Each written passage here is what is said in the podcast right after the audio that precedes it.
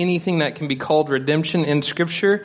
As God redeems, he exalts the humble and lowly people and humbles those who are proud and self exalting. At Exodus, he does it with Pharaoh. Pharaoh's arrogant and proud, sets himself in opposition against God. God brings him down in a powerful way.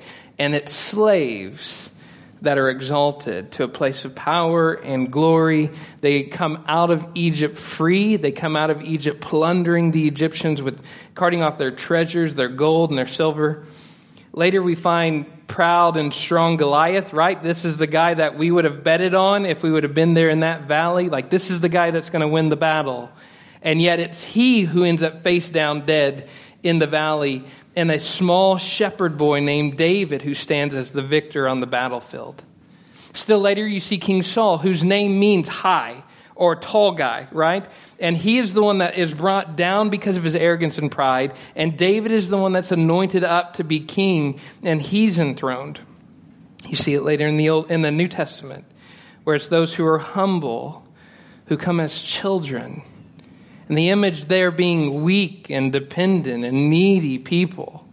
Coming to Jesus not in a tall stance saying, Look at what I have done, or look at what I can do, or look at all these good attributes about myself, but these people who come acknowledging that they come like children, it is they who are given sight.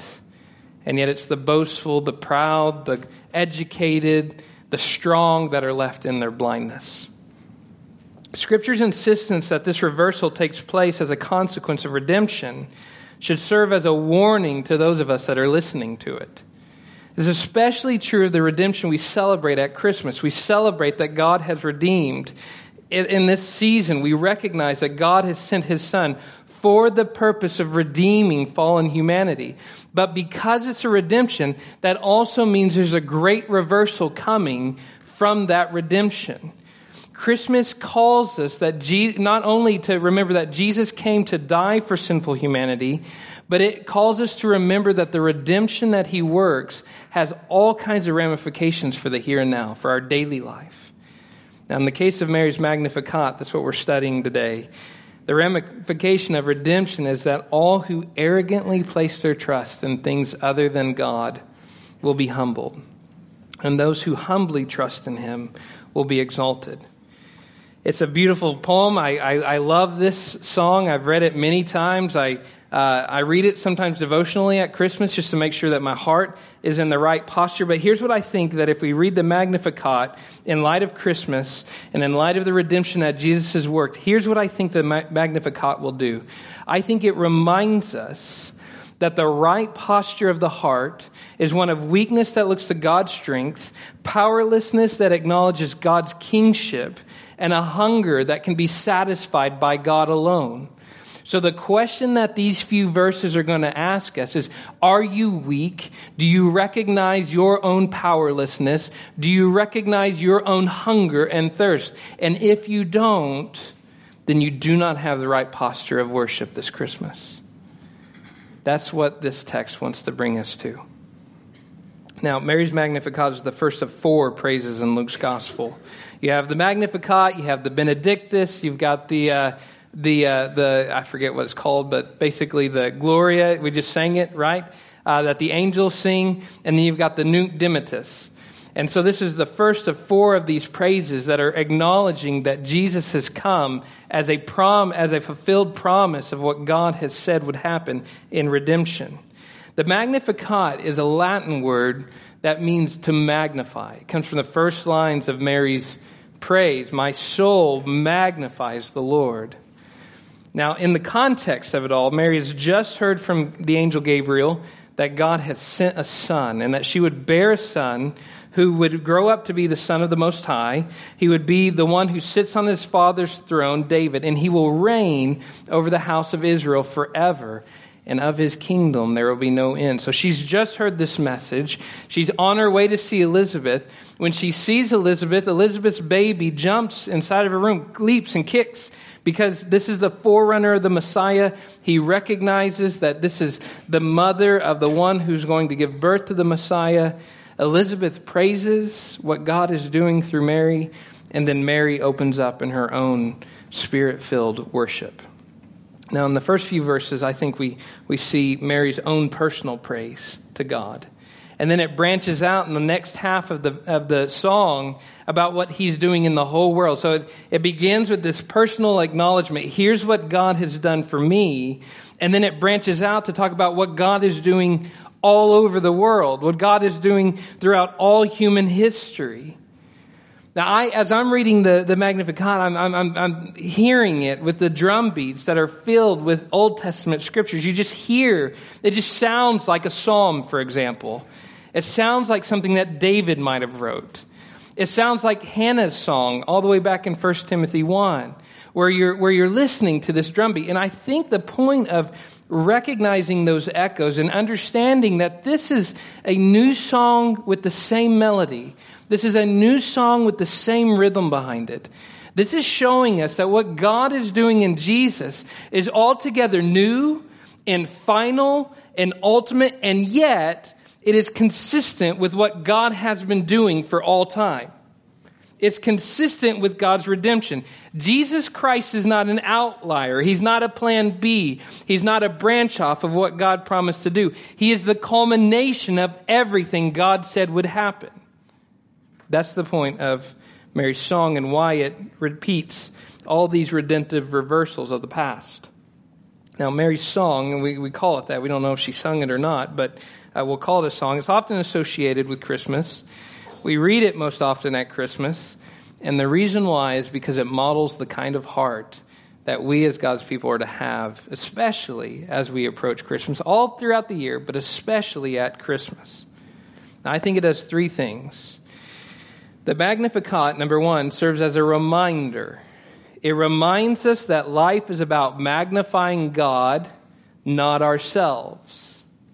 Second, the Magnificat is a warning. It warns us to seek and to pursue and to chase after the right treasure, not the wrong treasure.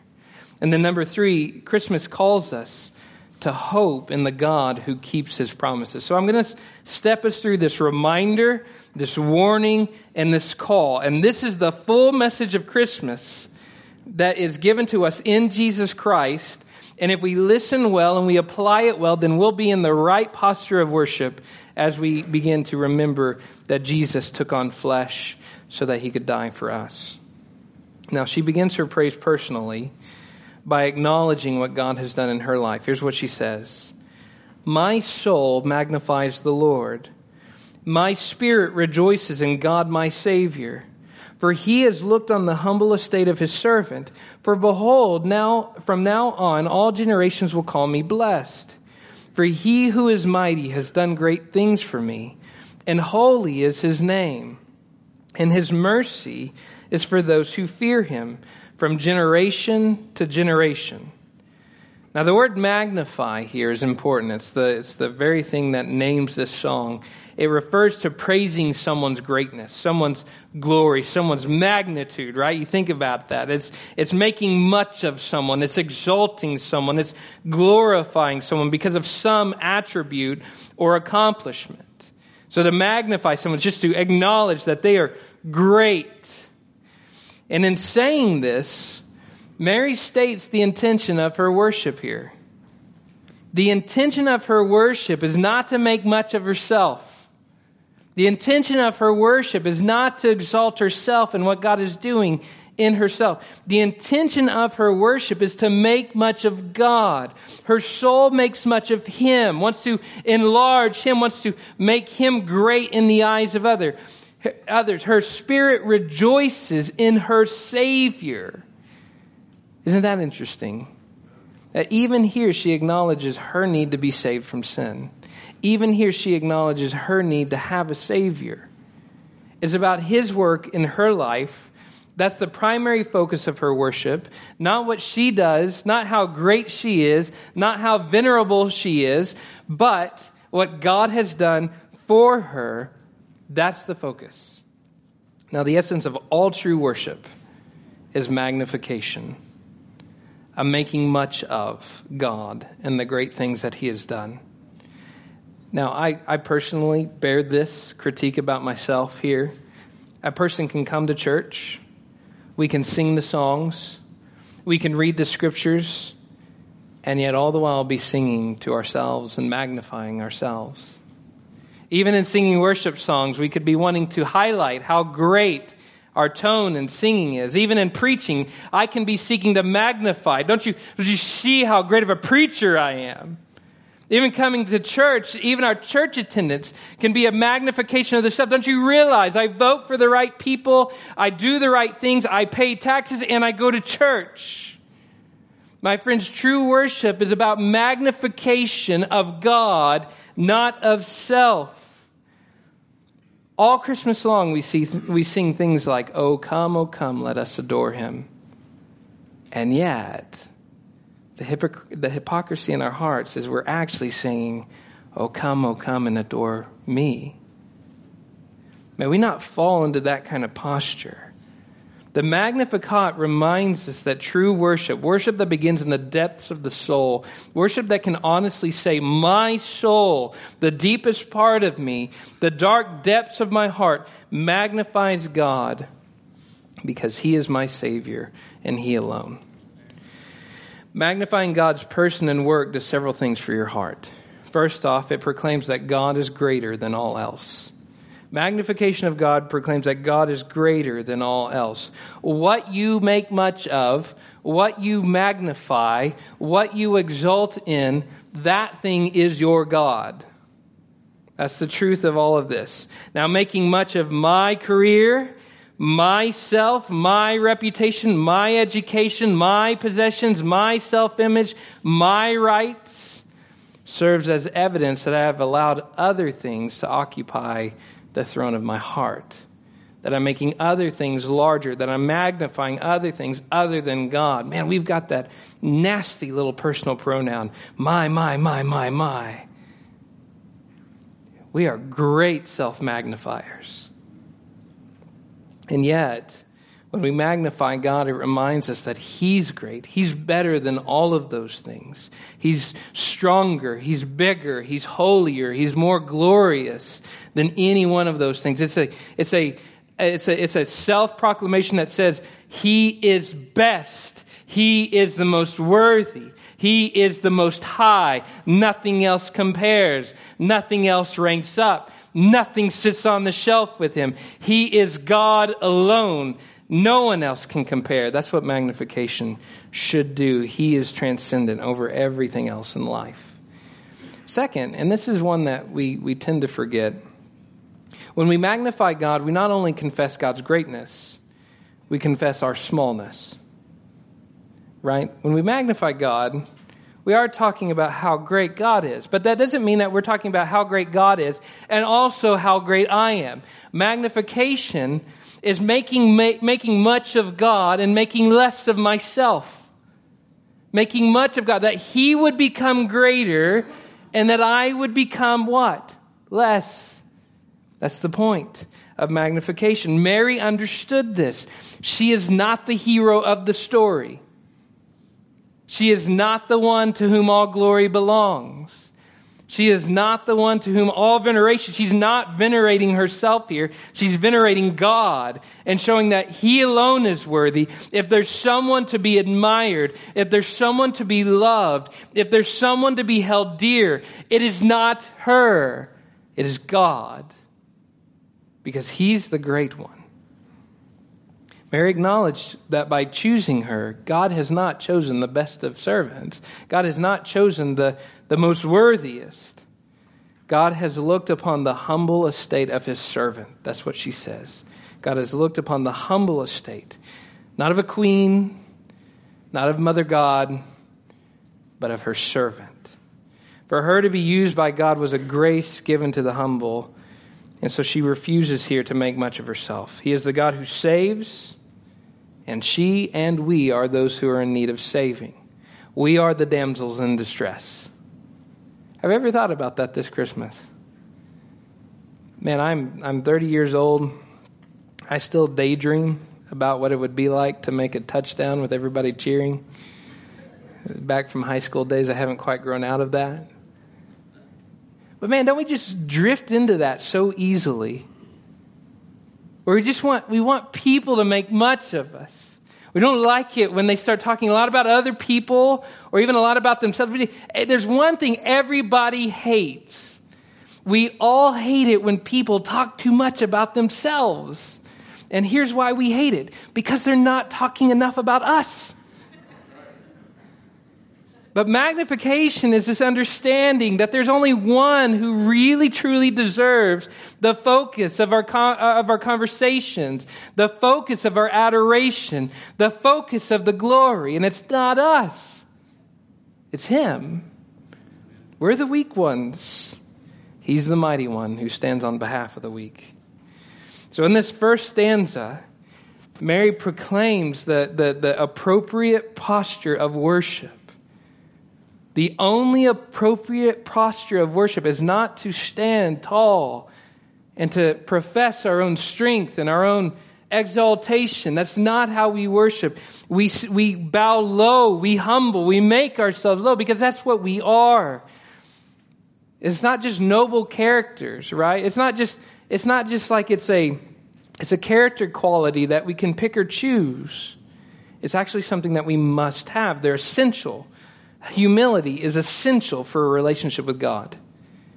We all need to be bought into that absolute truth. Humility is essential for a relationship with God. Proud people cannot have a right relationship with God. God says it all over Scripture. Psalm, 130, Psalm 138, verse 6 says this For though the Lord is high, he regards the lowly, but the haughty, the arrogant, the proud, he knows from afar. That's what he says in Psalm 138. So, in other words, to have a close relationship with God, we must not boast. We must not exalt ourselves. We must not climb up the ladder, so to speak, to Him.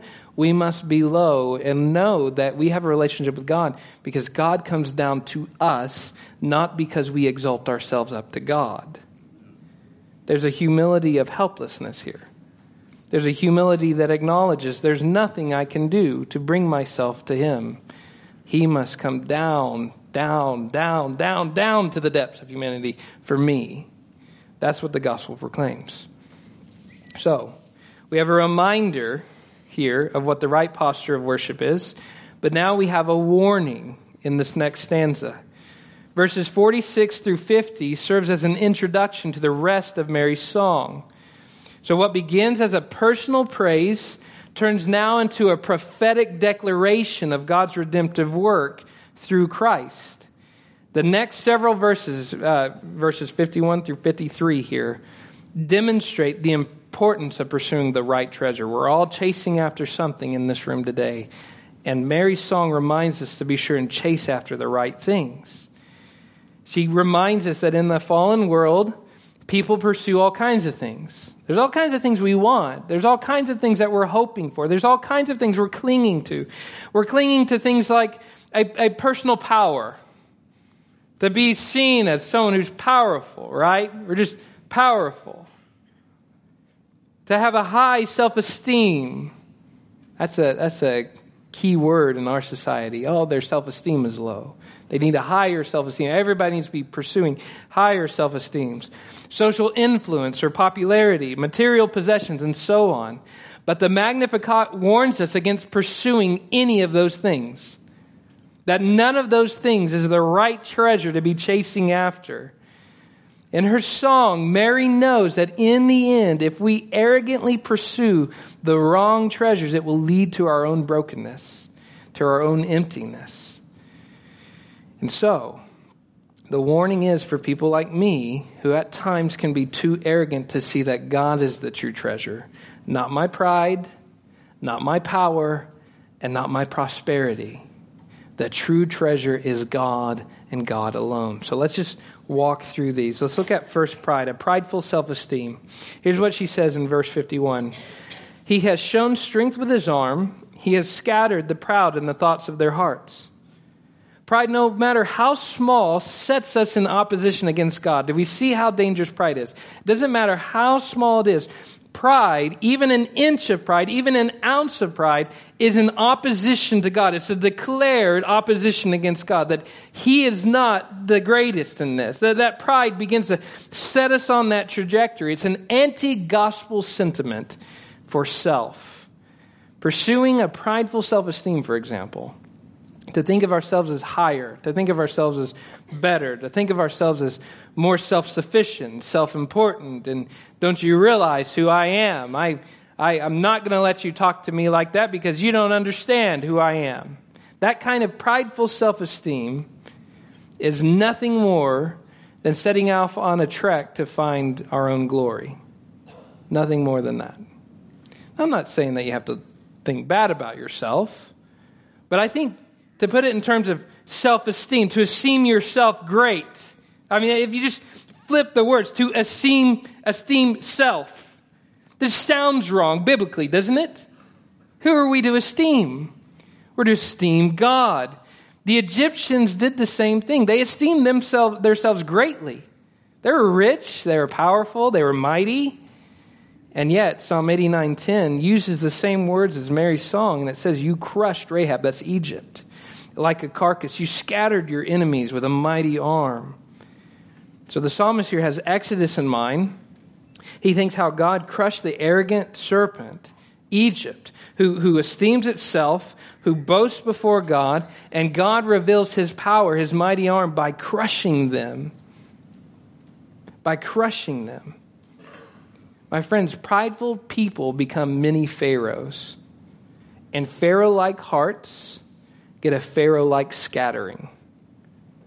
Have you ever just felt frustrated that people cannot seem to see how important you are? I mean, I've been here for five years, and there is still only two families that bring me Reese's at Christmas. I mean, surely by now, you know, I, you see how gifted I am, right? And yet, that's what pride does is it builds us up in this Pharaoh like self kingdom building where we think so much about ourselves. We think about how high we should be esteemed, and secretly, and here's the devastating truth about this kind of heart it secretly asks questions like this Who is God that I should obey him? Who is God that I should make much of him? I mean, this is my sermon. I worked on it hard. I spent 12 hours writing it. I dug through the Greek and Hebrew. I mean, surely, surely it's about me now, right? That's what Pharaoh would think. And Pharaoh like arrogance is dangerous because it, it begins to become transfixed on our own prideful desires about making ourselves like God, to exalt ourselves, to see ourselves lifted up. The problem of pursuing a prideful self esteem, the problem of pursuing a proud look of yourself, is that in its true colors, it's a pursuit of self and not of God. It's a pursuit of self self worth. It's finding your worth in yourself, not in God. There's nothing wrong with saying that you are worth something. But what adjective you put in front of that is extremely important. I am worthy not because I am worthy. I am worthy because God has declared me worthy. My worth is located in God's value, in God's grace, in God's mercy, not in myself. Self worth is the wrong place to be looking for self importance. It's the wrong pursuit. Timothy Keller uh, wrote a great book uh, called The Freedom of Self Forgetfulness. And here's what he writes He says, The essence of gospel humility is not thinking more of myself or thinking less of myself, it is thinking of myself less.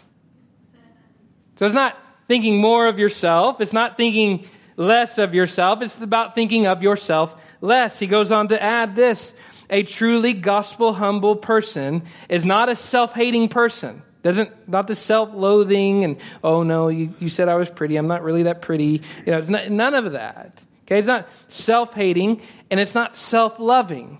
But a gospel humble person is someone whose ego is just like his or her toes. There, it's just there. It just works. It does not draw attention to itself. In other words, the problem is not that we inflate our own ego or that we work so hard to deflate our own, our own ego. The problem is, is that we're playing with our ego at all. That's the point of uh, that self-esteem brings us is in this pursuit of self-esteem we're constantly measuring you know I, we either become too puffed up or we take on a pseudo humility that wants everybody to see how small and how humble we are but that's the problem isn't how puffed up your ego is or how deflated your ego is. The problem is that you are paying attention to the ego at all. Just let it be. God is the one that gives us worth. God is the one who, who determines our importance. God is the one who has take, made much of us through salvation, and now we make much of Him in worship. So, friends, be careful. The pride in our hearts, and, I, and, and this is something that's extremely dangerous right now. The pride in our hearts. You, you're listening to this, you're like, this is great, and I love Timothy Keller. You might, you might even have read the book. Um, but immediately, if you're like me, if I were sitting where you're at, here's some thoughts I would have. Man, this is great stuff for my neighbor. great stuff for the guy over on the other side of the church great stuff for the house next door, and even for you, even more riskier cats, this is great stuff for my spouse. But in reality, the fact that we don't start with a look at ourselves, we don't start with an understanding that this, that this is a warning for us, primarily, me individually, that itself reveals a secret hidden pride. You might look humble to everybody else, you might look meek, I can, I can put on all the characteristics of a humble person. And yet, Mary says that God knows the, the pride in the thoughts of men's hearts. Does that make sense? I can fool everyone else that I'm humble, but God hears the secret whisperings in my heart. God hears the secret nudgings to proudful countenance and the self esteem and to, to find self worth in myself through my preaching or through my pastoring or, or through my godliness or through my, my spiritual disciplines or my church attendance or my budget or whatever it is. God hears those secret whisperings. God knows what's inside of the heart. He knows how desperately we pursue a, a, a high self esteem. He knows your ambitions, your motivations, your cravings. He knows about your daydreams. You know, where, you know, those dreams where you suddenly drift off and you just think, how awesome would it be just to do something completely Jason Bourne like right now? And just for everybody to see it. I mean, he knows those secret intentions where we're subtly becoming the hero of our own story or fantasizing about being the hero of the day. He knows about all those. He knows that he hears the imaginary applause in your mind and the cheers that other people give you when you begin to think, what if they truly knew how great I was? Now, Paul gives a warning to those of us like me who is slow to think that, that Mary surely is not talking about me, but about my neighbor. Paul, when he dealt with sin, when he dealt with accusations of, of sinfulness, or when he dealt with accolades of faithfulness, Paul refused to base his, his, his faithfulness to the gospel on what other people said, whether good or bad. In 1 Corinthians 4, he tells them it makes little difference to them whether to him whether they think him faithful or unfaithful. It doesn't really matter because at the end of the day, there's only one who judges faithfulness or unfaithfulness. There's only one who truly sees us rightly for who we really are. He, he says this in verses 4 through 5. It is the Lord who judges me. Therefore, do not pronounce judgment, whether good or bad. That's not just bad judgment. Don't call me good. Don't call me faithful. Don't tell me I'm running the race well.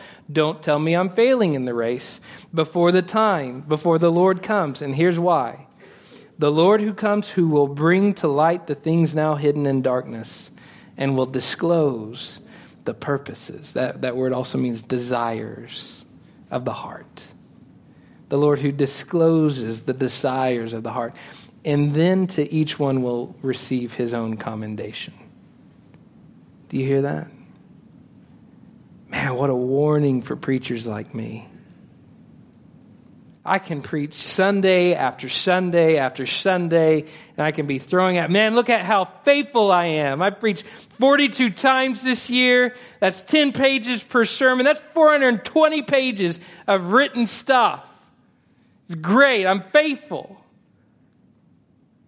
And yet, Paul warns no, no, no, there's one who's coming, and he sees the desires of the heart. He discloses what we really want. We can say that we want to glorify God. We can say that we're just living for God's praise. We can say that what we're doing is in worship to Him. But in reality, there is one who sees it for what it really is, who sees the status of your heart and what you truly want. So instead of foolishly applauding my own humility when I read this, um, what I think Mary actually wants us to do is to continue to lower and to instead of assuming that we are proud and instead of assuming that we are humble to acknowledge that we are in absolute continual consistent dependence upon god. I mean it goes back to peter's words that we are to consciously humble ourselves. That's an ongoing act to consciously humble ourselves under the mighty hand of god so that at the proper time he may exalt you now in the next few lines she moves from prideful self-esteem to pursuing power. Here's what she says He has brought down the mighty, uh, He has brought down the powerful, He has brought down those who have a lot of, a lot of influence from their thrones and exalted those of humble estate. Now, bringing down the mighty and exalting the humble is evidence of God's authority and power. One of the most arrogant kings in all of human history, King Nebuchadnezzar in Babylon, believed, he stood on top of his palace and he said, Look at what my hands have made. He was true, I mean, in, in all political aspects, this dude was the king of the world. Seriously, there has been no empire, no nation, no king that had been able to beat him. I mean, this guy has beaten off Egyptians. I mean, this is, this is king of the world type stuff here. Worldwide dictator. And yet he stands and then he has a dream. And in his arrogance, God reveals to him what's going to happen. So in this dream, Nebuchadnezzar sees his Holy One coming down from heaven.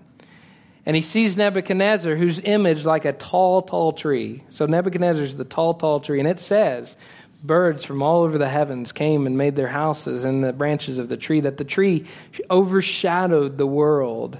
The tree's tall, it knows it's tall, it's mighty. No one has ever been able to cut down even a twig of this tree. And yet here comes the Holy One from heaven, and he says, Cut it down. And great was the fall of the tree. And he cuts it down and it leaves nothing but a dead stump. Now, why would God do that? Why would, cut, why would God cut down an arrogant Nebuchadnezzar like that? Well, here's why so that the living may know that the Most High rules in the kingdom of men, and gives it to whom he wills, and sets, it, sets over it the lowliest of men. So, literally, God's saying here, I can cut down the greatest dictator that there is just to prove that I rule in the world of men. That's what God shows when he brings down these mighty from the thrones. That's not the only way that he shows his power. He also does it by raising the poor. Here's what Hannah says in 1 Samuel 2, totally different perspective. Hannah says that God raises the poor from the dust. He lifts the needy from the ash heap uh, to make them sit with princes and inherit a seat of honor. And here's why because the pillars of the earth are the Lord's so you see what's happening here this great reversal that happens when God brings down the mighty from thrones, when he exalts the poor and the humble, God is showing that the world belongs to him, not to us.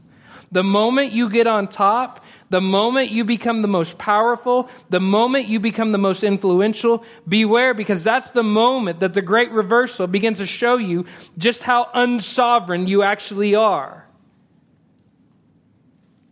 I mean, I I can say this as a parent, right? If you're a parent, you know this. You think you have everything right in line. They all know their chores, right? You have an order in your household, there's a way to do it, man, it just seems like it's constantly frustrated. God gives us things in life.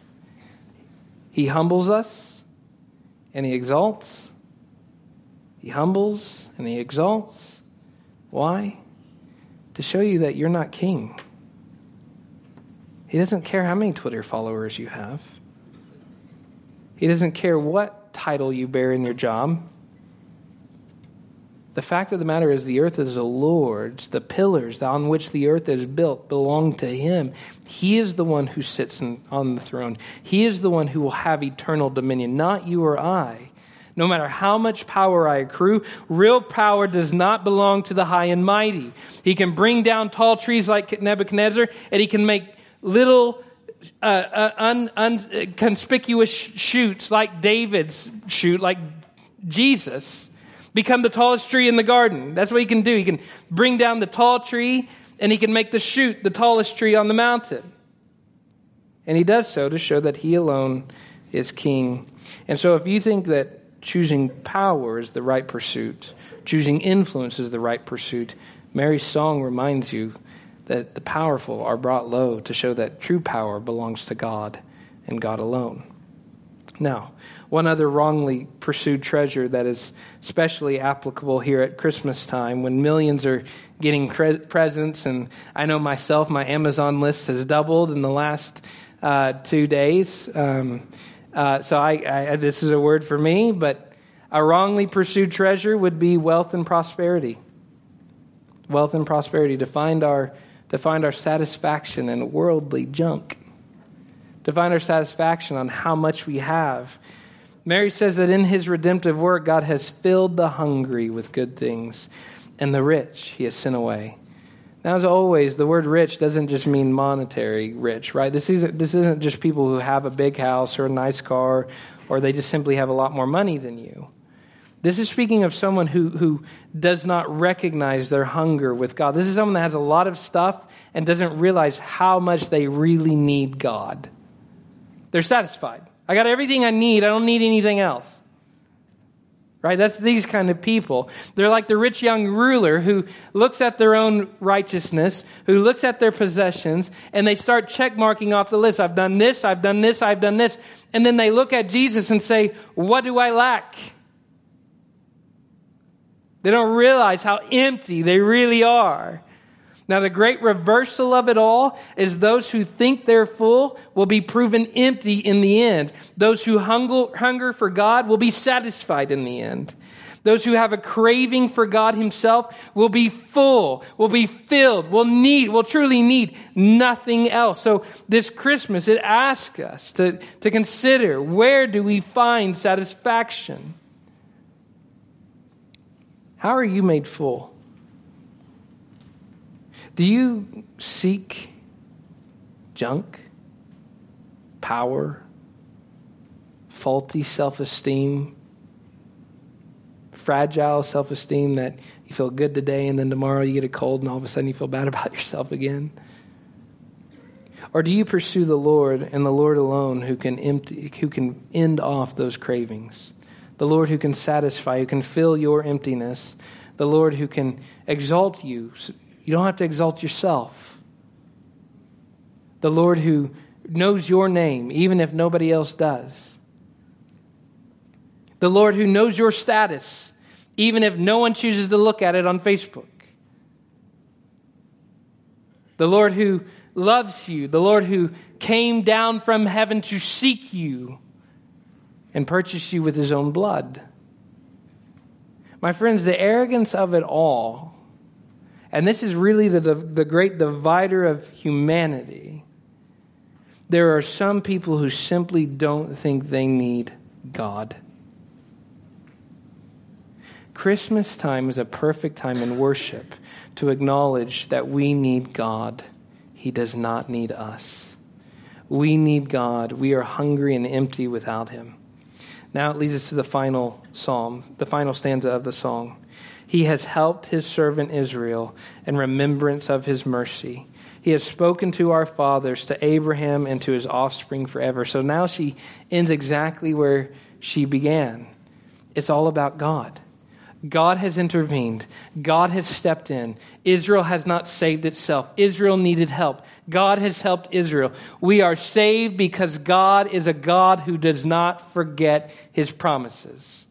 We are saved because God is a God who can remember generations back when he stood before Abram and said, Abram, in your offspring, all the nations of the earth will be blessed. He's a God who remembers back to David and says, David, I will give you a son who will reign on the throne forever, and his dominion will be eternal. He's a God who can remember past all of that, all the way to the very first sin in the garden before Adam and Eve were sent out, and, and remember that he promised a serpent crushing victor whose heel would be bruised for us so that we could have the garden again. My friends, you bask in that this Christmas? And we're going through so much stuff, aren't we? There's a lot going on in life. And, and it, it hurts. There's a lot of pain in this room. There's a lot of there's a lot of mourning in this room. There's a lot of sadness in this room. And yet the Magnificat reminds us, it calls us, beckons us to praise the God who keeps his promises, to praise the God who redeems, and will fill all the earth with the knowledge of himself. Jesus is the yes and amen to all of God's promises.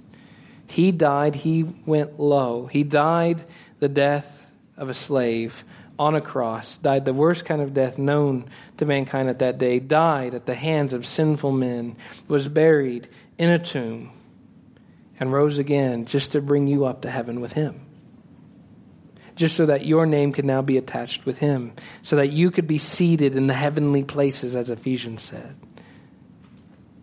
and to receive the kindness of God for all eternity.